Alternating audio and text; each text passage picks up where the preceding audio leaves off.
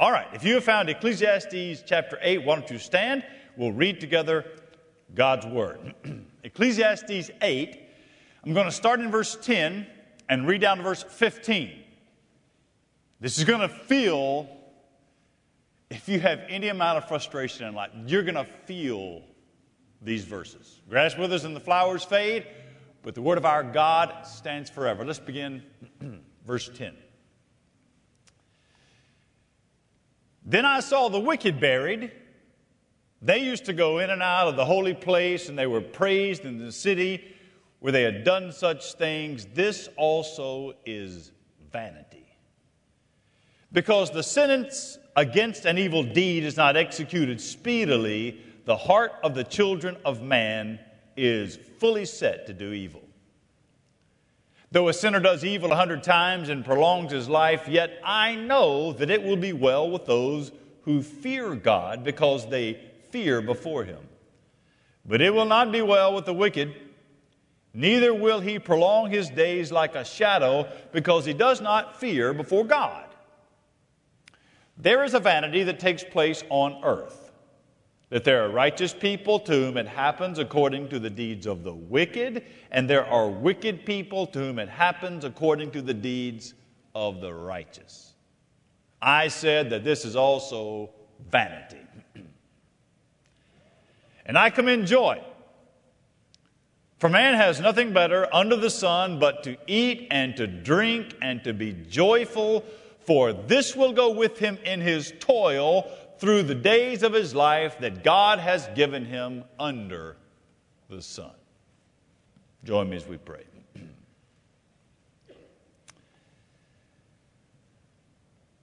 Father, I pray by your Spirit you will untie the knot that's in so many stomachs here today. Heal the pain draw us close, and find glory in the people, the men and women of your church. So we ask you to help us in Jesus' name. Amen. You may be seated.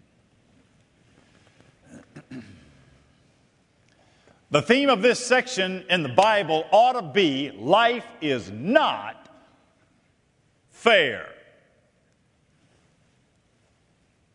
Most of you sitting here already know that.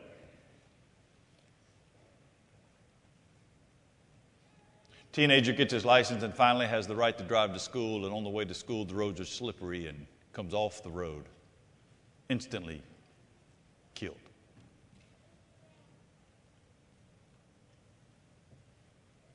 Rookie police officer goes on routine visit, and there, as he pulls a car off to the side of the road, he's shot.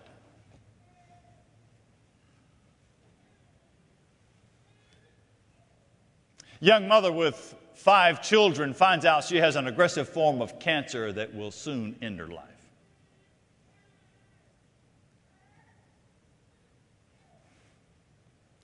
You, all have scenarios like that. You can all come up with something that just doesn't seem fair. And it's frustrating and it's painful and it's confusing. Beautiful young couple that loves God and loves to come to church and loves their parents, and they get married and they so desperately want to have children and they can't, and it's heartbreaking, while those that could care less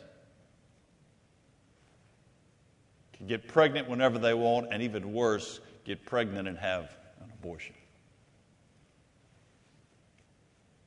Why is it that some kids that, that are raised in an apathetic home, a home that is apathetic to the gospel, grow up to be godly people that love Jesus, while others raised in a really fine Christian home with a godly mother and a God fearing dad come off the rails?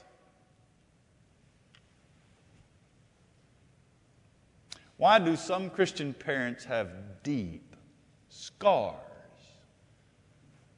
while others have an Instagram life.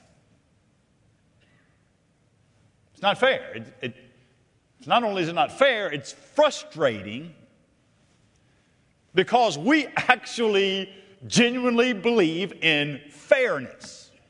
We try to love our children equally, we do our jobs squarely, we treat our friends honestly.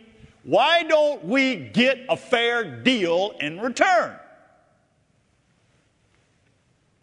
I think that's what Solomon, the preacher, is getting at right here. Here in Ecclesiastes chapter 8, he pauses, and when you read it, I mean, you, have read it, when you read it, you can feel the frustration in his voice. Because some of you actually live with frustration, you know it when you see it. I mean, you've, uh, you've tried to do the right thing still get the short end of the stick. The question then for Christians, the question is how do we live?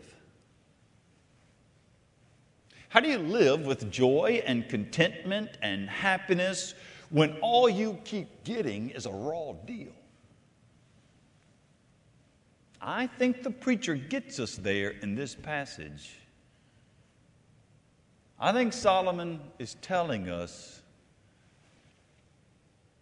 to fear God and forget fairness. Turn your eyes to God. Quit looking for fairness. Now, to get at this, I want to offer up just a couple of things from the, from the passage. This is what we do. Expositional preaching is taking the passage, read it, tell us what does it mean. And so there are five sections. I'm going to offer up five short phrases that come right from the passage. Here's the first one. Number one, don't panic. Do not panic.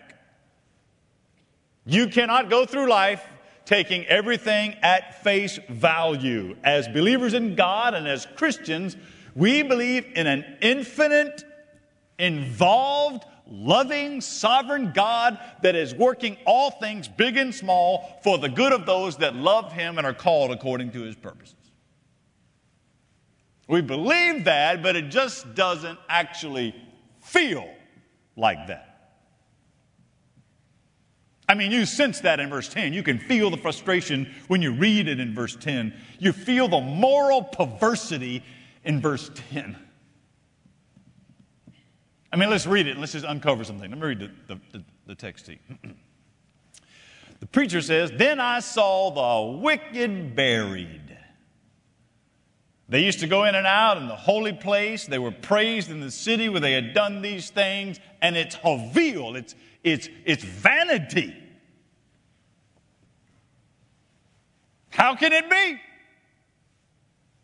That they get to live their life committing all that sin, doing all these terrible things, and everything goes right.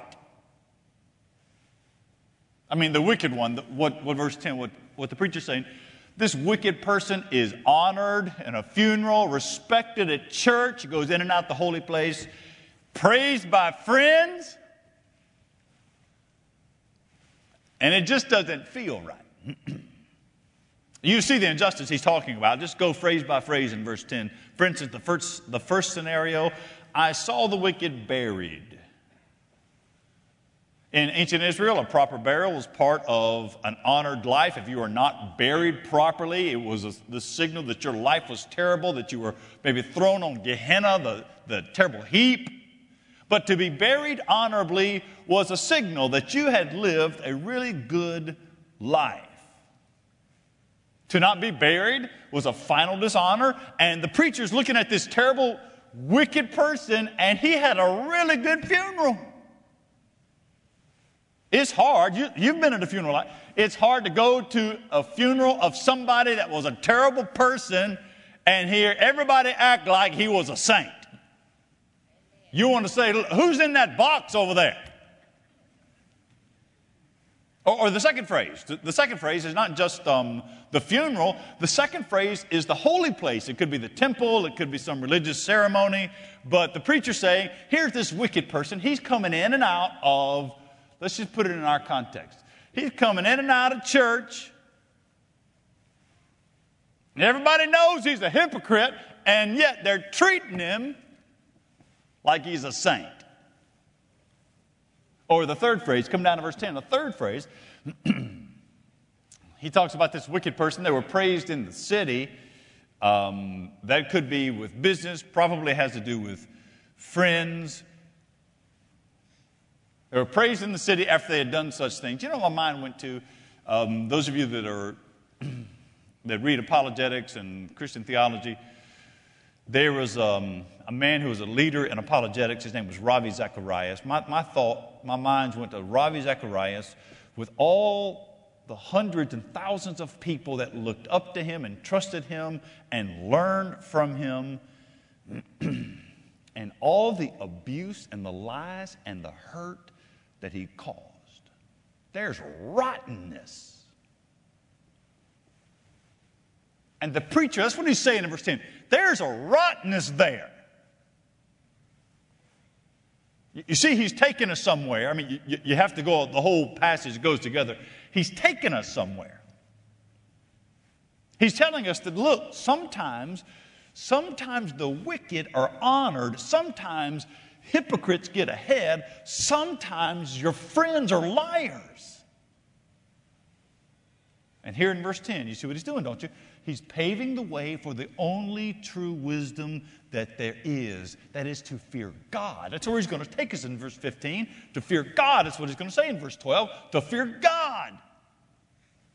To turn your thoughts, quit looking for, for fairness, or maybe you've been burned so bad you still have bitterness. You've got to deal with the bitterness, or you've been hurt so deep that the wound won't heal. We, we need to come to Jesus with this, or, or frustration maybe you just live with a certain level of frustration. You never did get as far as you thought you should or treated as good as you should have been treated. We need to take that to God. Now, the preacher doesn't get us there yet in verse 10, but that's where he's headed. That's where he's going. And the first step we have to take is don't panic. bad news in verse 10. Let's go to some more bad news in verse 11. First point, don't panic. Second point, don't doubt. Don't doubt. You see it in verse 11? Going to talk about justice in verse 11. Now, justice, a delay in justice is not an absence in justice. A delay is not an absence. But there is an effect uh, to a delay. Notice what the effect is in verse 11. The preacher, here's what he's doing. He's going to tie verse 10 and verse 11 together. So, verse 10, the wicked person is treated really well and then verse 11, he talks about the effects of what happened in verse 10. He steps back and says, This is what happens. Let me read it to you, verse 11. because the sentence, because the sentence against an evil deed is not executed speedily, the heart of the children of man is fully set to do evil. They think they can get away with it.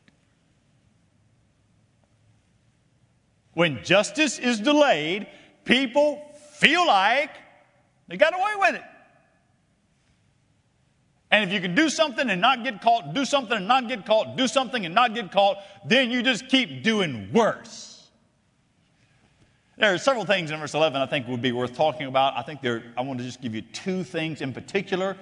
Um, let me give you two interesting things and then a bonus. Two things and then a bonus which actually means three things. Let me, get, let me give them to you real quick. Uh, the, I, want, I want you to see two things about sin and then a bonus. Okay, I want you to see the source of sin and the severity of sin. Source of sin, severity of sin. Let's talk about the source of sin. Notice what the text says in verse 11. Because the sentence against an evil deed is not executed speedily. In other words, people see they're not punished. What happens?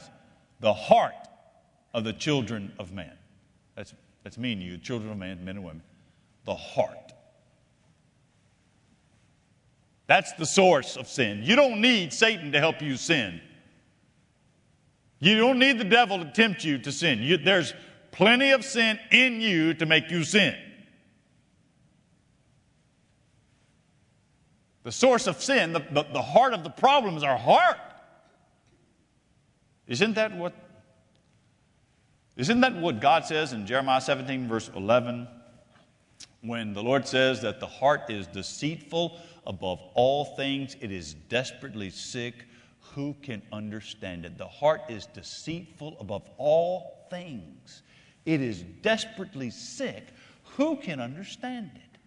Now, you need to consider that verse, Jeremiah 17, verse 9. You need to consider that verse when we, if you ever tell a lost person, hey, look, just follow your heart, you're giving them very bad advice.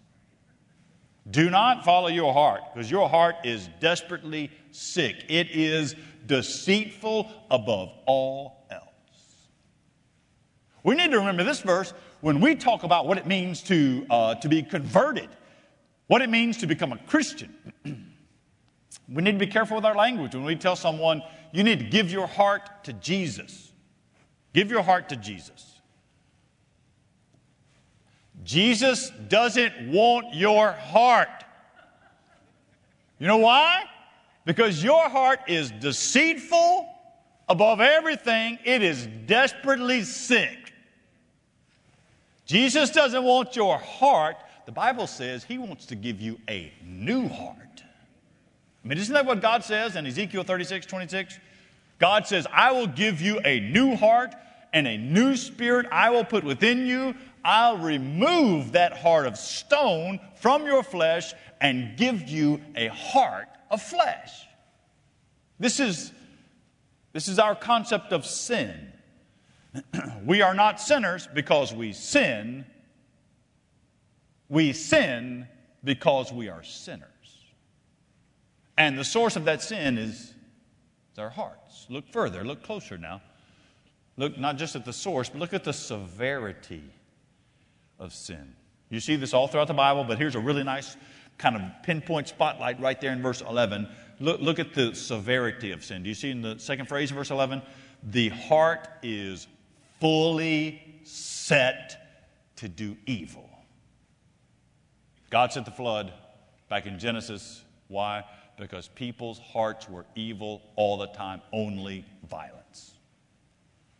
The old preachers used to call this total depravity. Total depravity. Which is really uh, misleading because total depravity sounds like you are as bad as you could possibly be. And all of us know we're not as bad as we could possibly be. We could be a whole lot worse than what we are. That's not what total depravity means. Total depravity means that everything about us is affected by our sin. Everything in us. All, all of us.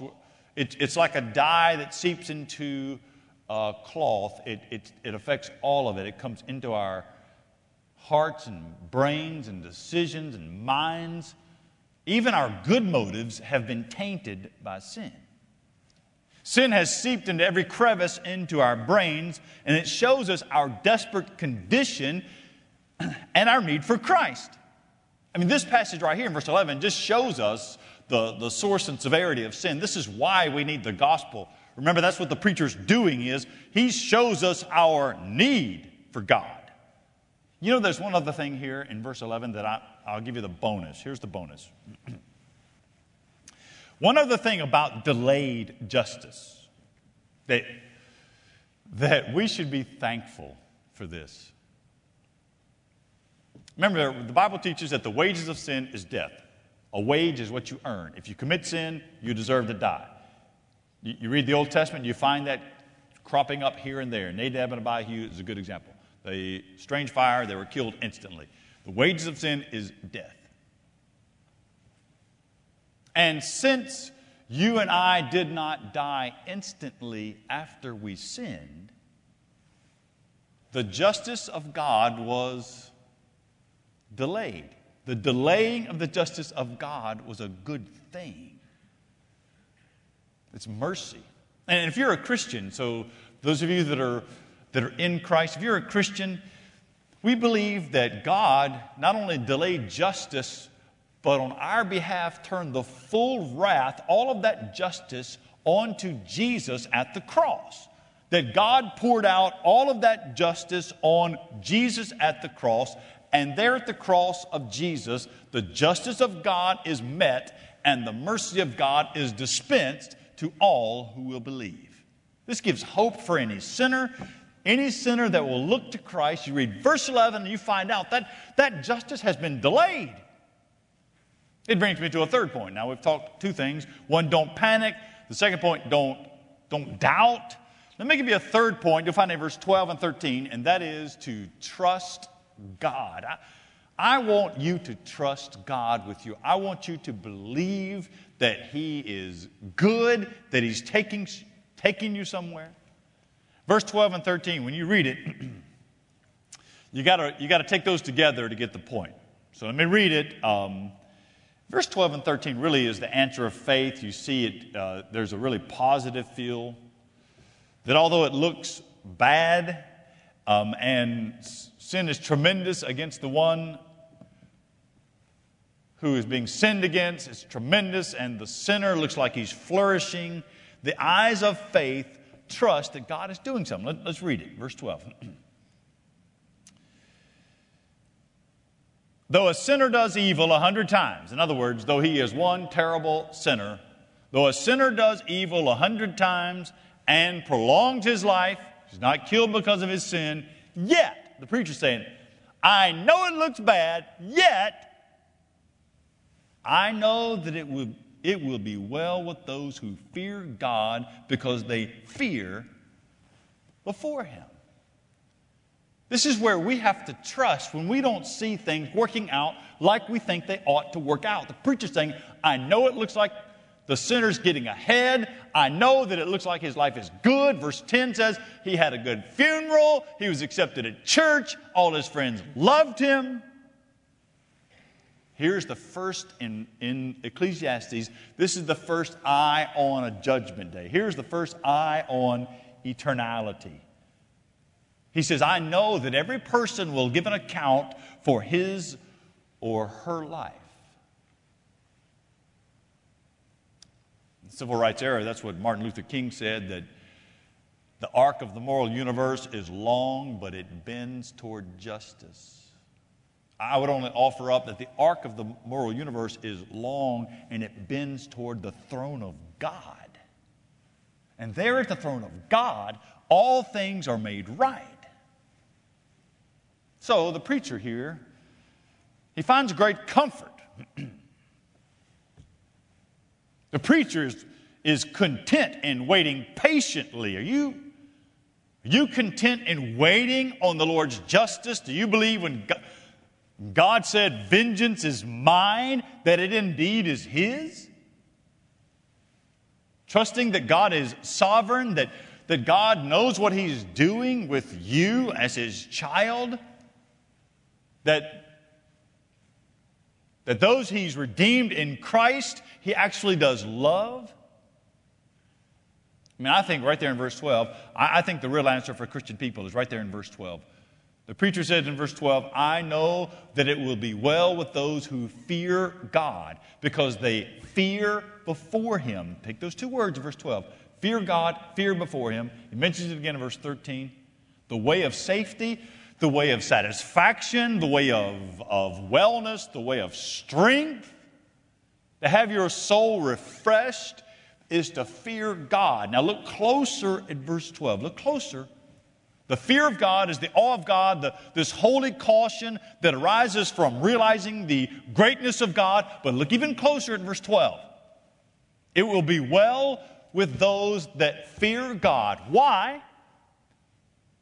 Because they fear before him. You see that little phrase at the end of verse 12? They fear before him.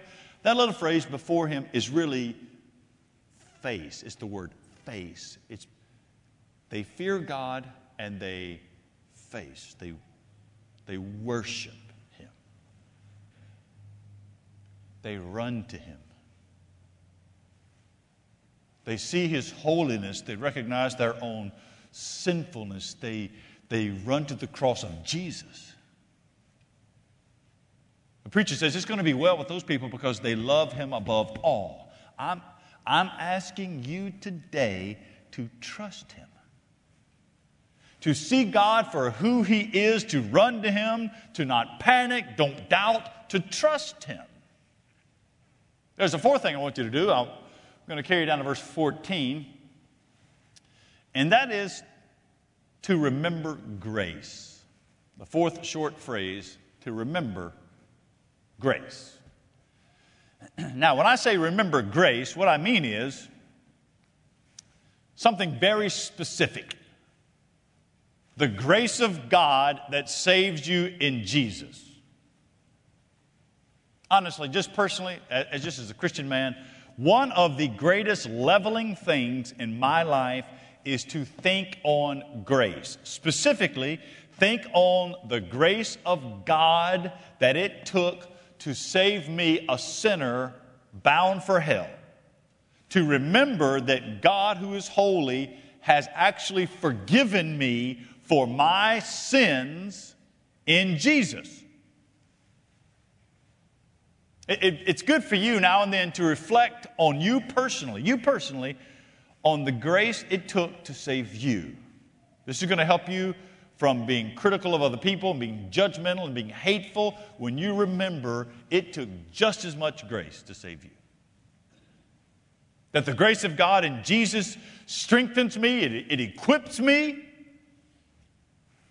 Think of how God saved you and sustains you and loves you, purchased you. Now, keep that in mind as you reflect on verse 14 because the preacher is going to point out another frustrating vanity. Read the vanity in verse 14. there is a vanity that takes place on earth. It's Havil, it's vanity. That there are righteous people, get the picture, there are righteous people to whom it happens according to the deeds of the wicked, and there are wicked people to whom it happens according to the deeds of the righteous. There are really good people that are punished and really bad people that are rewarded.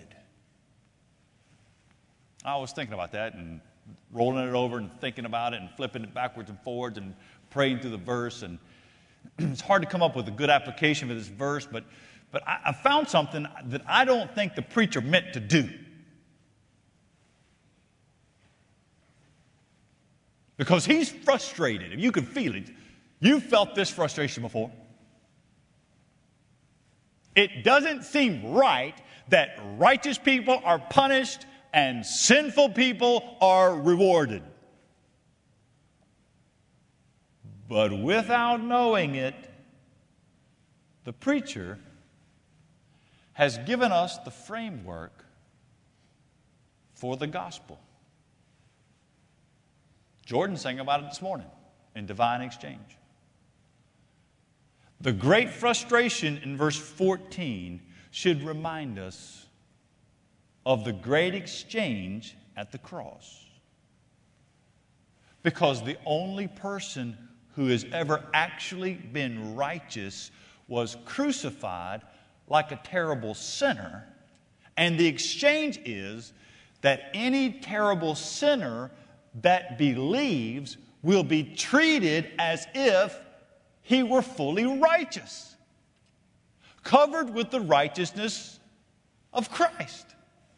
And so, the great frustrations in life, when you walk through them, the great frustrations should remind us of the great exchange at the cross. Remember grace. I'd like to tack one more thing. on all of these that I've given you. I've given you four. I'll, I'll end with a fifth one. You'll find it in verse 15, number five, and that is to live simple, or I should probably say, live simply. Anytime I don't use good English, I have some very loving person send me an email about the bad English. So write down simple, but think simply, to live simple. The, the preacher, you know what he does here? He offers, here's what he does in verse 15. He just offers up some advice to live by.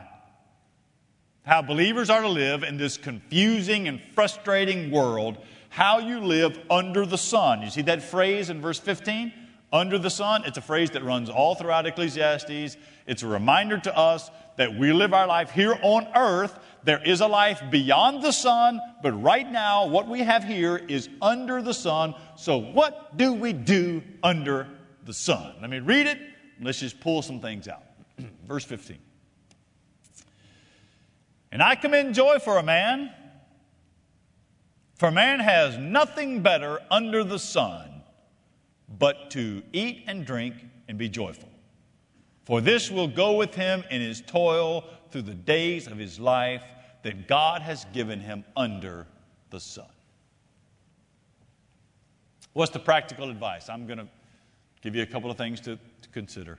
You should seek you should seek joy in the Lord. Seek your satisfaction and joy in the Lord. The few years you have here on this planet that God has given you, you want to be known as someone that sought joy in the Lord, that you were a person that found joy in the Lord. I'll give you a, a, second thing that's just a practical matter. You should find contentment in small things. Find contentment isn't that what he says here? To eat and to drink? Find contentment there. I, I, I immediately thought of uh, cookie two step Blue Bell ice cream to, to enjoy that. It's a gift here that you don't want to take that too far. Maybe just have one bowl, you don't take it too far. But the idea is to eat and to drink and whatever job or, or work whatever situation the Lord has you, to find contentment there. Quit seeking something else. Contentment in the small things. A third practical application here in verse 15 is to develop a heart of gratitude.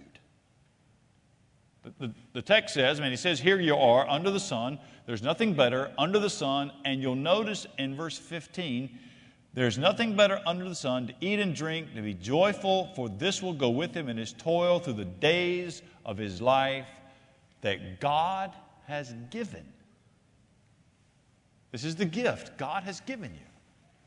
That He's gotten you this far in life. You've been through a whole lot of, of stuff.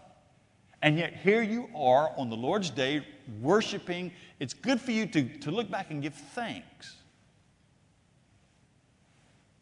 Uh, Ecclesi- I've been surprised at how often the preacher is taking us to be grateful, that we should be more grateful, that we should be people that, that thank and not complain, but thank God.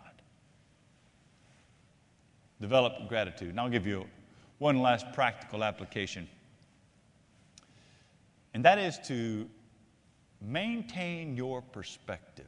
Get perspective. You see, see what it says at the very end? That. Um, to eat and to drink and to be joyful, for this will go with him in his toil through the days of his life that God has given him under the sun. This verse starts with the phrase, under the sun. This verse, verse ends with the phrase, under the sun. That's perspective.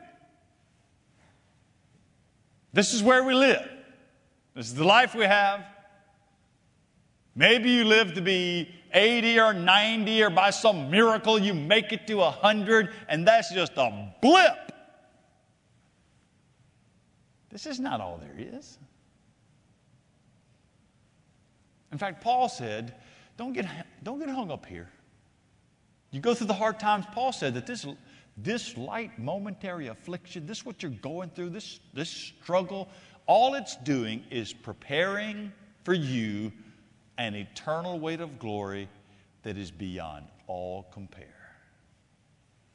So f- forget fairness and fear God. Don't panic or doubt, trust Him. Remember the grace when things look backwards. Remember that grace really is backwards. You are treated as if you have the righteousness of Christ. And live your life simple with gratitude and enjoying small things, joyful in the Lord. Now, look, as we close together praying, I'm going to ask believers one thing and, and those of you that are not Christians another.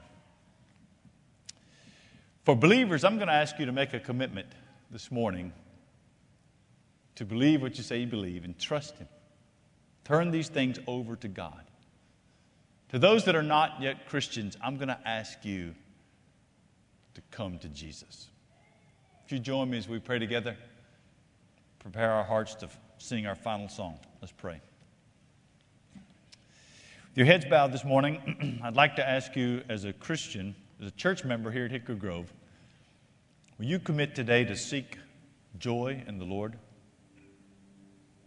Seek joy in the Lord. Will you, will you try to find some contentment in the small things that God has given you? Just enjoy them. Maybe you're not naturally a thankful person. Maybe you're naturally uh, are a complainer. I wonder if you would repent of that this morning and ask God to give you a heart of gratitude. And then ask the Lord to give you some real perspective on eternity. That this life is short and will soon be over. These things don't matter for eternity. For those of you that are not Christians, if you're watching online or here, I'm not going to ask you to give your heart to Jesus. I'm going to ask you to come to Jesus. Come to the cross of Jesus. Look to Jesus, and He will give you a new heart.